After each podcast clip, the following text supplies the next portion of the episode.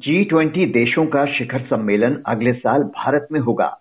भारत की अध्यक्षता में ये समिट अगले साल 9 और 10 सितंबर को दिल्ली में आयोजित किया जाएगा।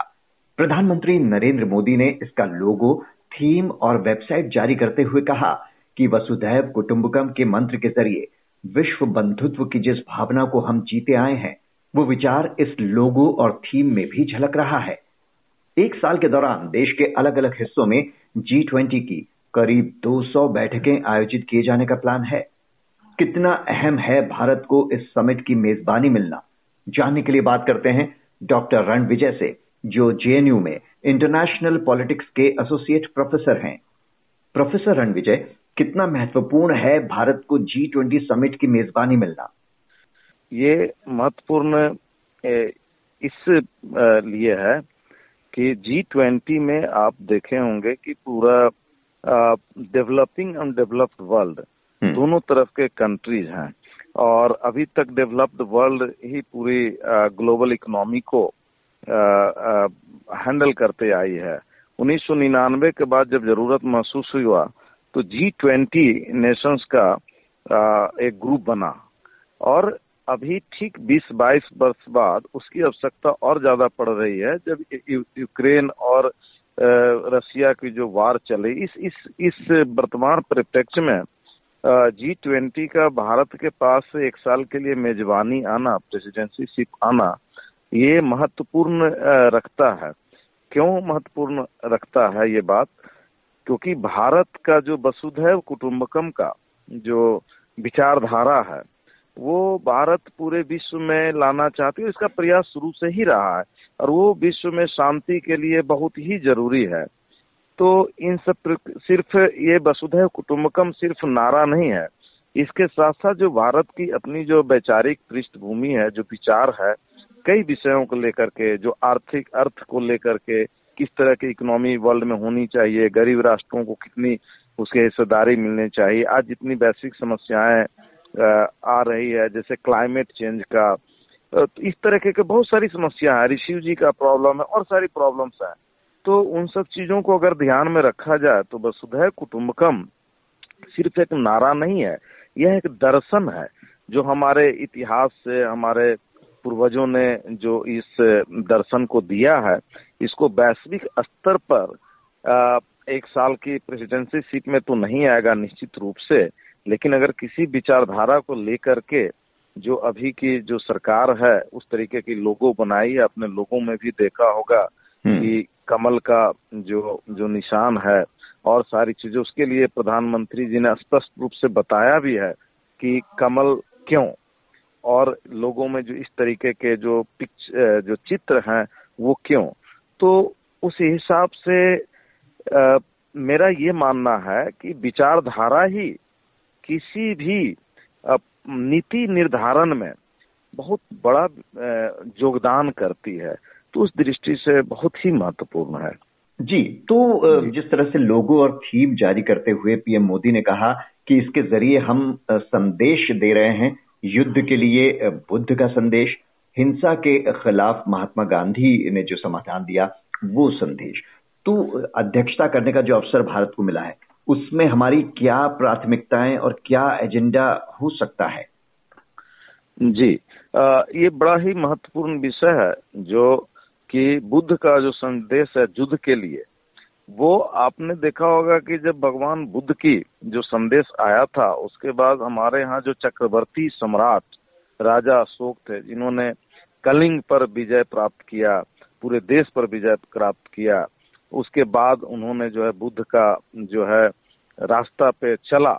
इसके पीछे ये मैसेज है कि युद्ध जो है, वो किसी भी समाज को, किसी भी सभ्यता को आगे बढ़ाने के लिए निश्चित रूप से एक बाधक कड़ी है और युद्ध कभी भी ऑप्शन नहीं हो सकता है। जो पश्चिमी सभ्यता जो बीच में, जो मॉडर्न टाइम में आई, जो आधुनिक समय में, उसमें युद्ध को जो है एक नीति के रूप में सारे देशों ने अपने फॉरेन पॉलिसी में लाया तो ये हमारे प्रधानमंत्री जी ये मैसेज दे रहे हैं कि युद्ध जो है, वो ऑप्शन नहीं हो सकता। और हमारे यहाँ महात्मा गांधी जी का संदेश है नॉन वायलेंस का। ये बिल्कुल नई बात नहीं है। ये विचारधारा हमारे शुरू से ही चलते आ रहा है। लेकिन इस एक साल के दौरान जो भारत को प्रेसिडेंसी सीट मिलेगी, उसमें हम जो नॉन वायलेंस का विचार है जो युद्ध एक नीति नहीं हो सकता किसी देश का, उस विचार को हम स्पष्ट रूप से और देशों को समझाने में, उसके प्रचार प्रसार में हमारी अहम भूमिका होगी। तो इस दृष्टि से ये बड़ा ही महत्वपूर्ण विषय है। अभी आपने जैसे कहा कि अभी तक ये समिट डेवलप्ड कंट्रीज़ में ही होता आया है। विकासशील देशों की को भी इसकी मेजबानी मिल रही है। इस बार जो 15 और 16 नवंबर को ये समिट है, वो इंडोनेशिया के बाली में आयोजित हो रही है। इस बार के समिट का एजेंडा क्या रह सकता है? इस बार का समिट का जो एजेंडा है, वो आर्थिक एवं विकास। ये एक एक ब्रोडर सब्जेक्ट है। तो आर्थिक विकास जो है, निश्चित रूप से जो थर्ड वर्ल्ड कंट्रीज़ है, जिनकी इकोनॉमी बहुत कमज़ोर है जिन्हें मदद करने की ज़रूरत है तो उस तरीके की पॉलिसी बनी जो खास करके जो जो जो कमज़ोर राष्ट्र हैं, जो गरीब राष्ट्र हैं, जो आर्थिक रूप से गरीब राष्ट्र हैं उनके उत्थान के लिए जैसे वहाँ पर जो सबसे बड़ी जो समस्या है विकास में, वो वो ऊर्जा की समस्या है, जो उनके देशों में ऊर्जा का विकास बहुत अच्छे तरीके से नहीं हुआ है। तो इसीलिए उस पर फोकस करना जो है मुख्य रूप से कि उनके इंफ्रास्ट्रक्चर का डेवलपमेंट हो।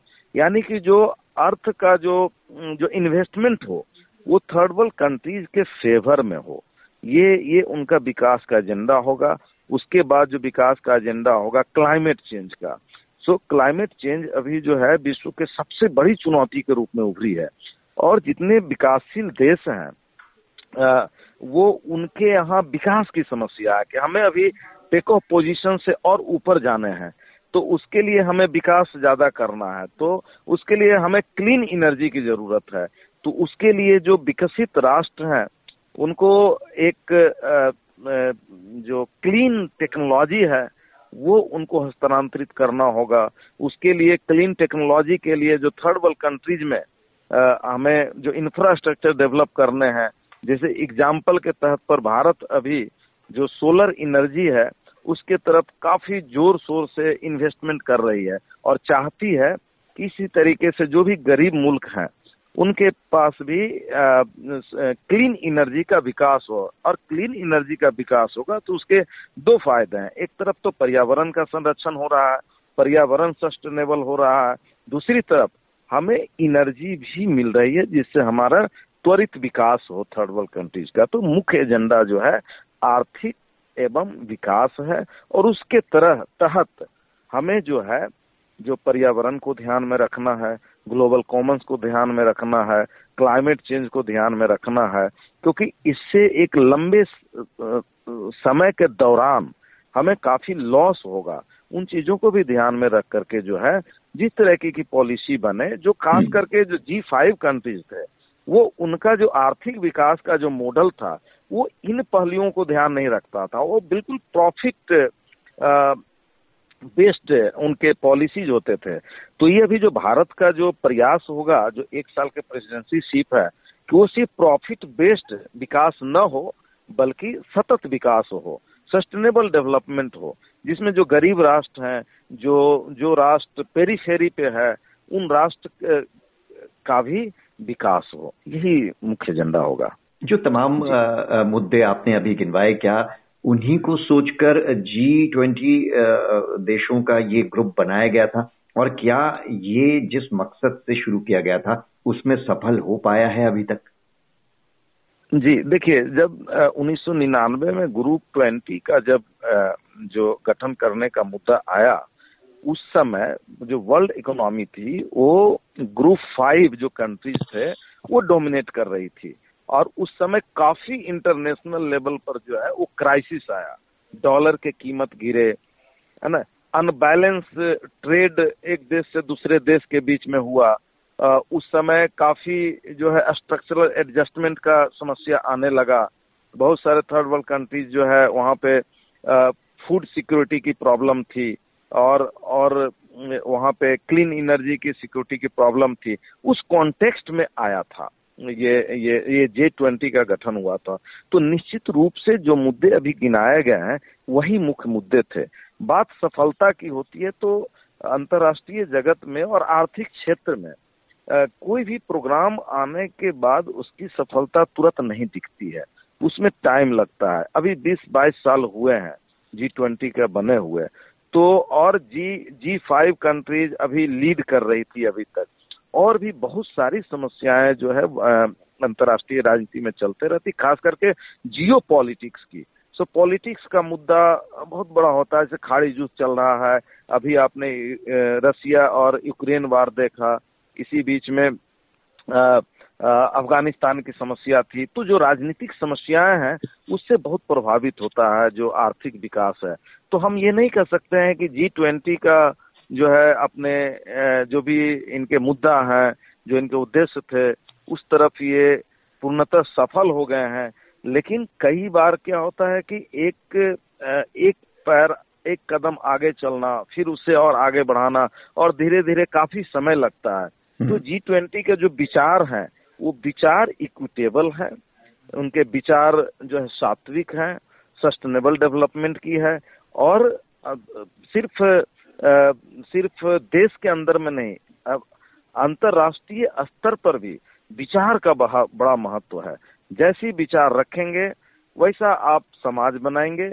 इसी तरह वसुधै कुटुम्बकम का जो विचार है, वो वो लंबे समय में जो है ये सफलता की ओर जा सकता है अभी पूर्णतः सफलता जो हम मानकर चल रहे हैं हम्म। कि हमें सफलता मिली या नहीं उस पर अभी नहीं जा सकते सफलता अभी नहीं मिली है लेकिन इस विचार जो विचार उत्तम है हम्म। इसलिए हम सफलता की संभावना भविष्य में देख सकते हैं जी तो एक दिसंबर को भारत को जी ट्वेंटी की अध्यक्षता मिल जाएगी जिसके बाद अगले एक साल तक देश भर में कई बैठकें आयोजित की जाएँगी भारत के लिए ये एक बड़ा अवसर होगा अपनी बात दुनिया के सामने रखने का।